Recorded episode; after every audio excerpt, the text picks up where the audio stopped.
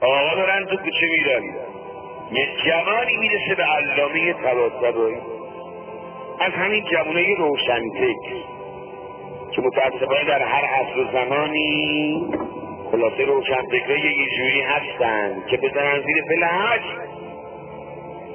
به علامه گفت آجون، گفت بلا فرد، گفت آجون که این آخونده و این بچه طلبه ها رو بگیرید، شما که رئیس حوزه هستید.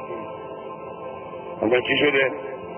گفت صبحیه رفتیم پا منبر یه آشیخ بیسوادی، یه مش شرط و پرد تحویل مردم میراد روز عاشوراییه.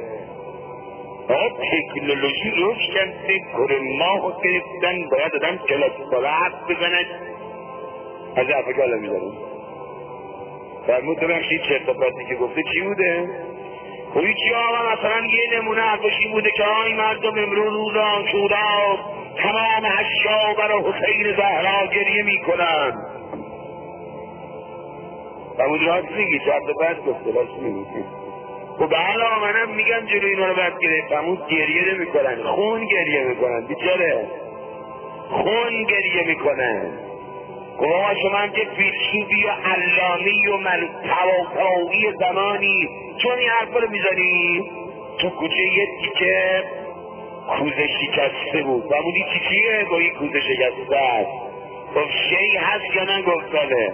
گفت مادیات هست یا نه؟ بله. حالا ببینید روز عاشورایی گریه میکنه یا خون گریه میکنه؟ علامه خم شد، کوزه رو برداشت، دو تیکش کرد. همون ببین میگه نگاه کردم دیدم از شیاره این کوزه داره خون میاد.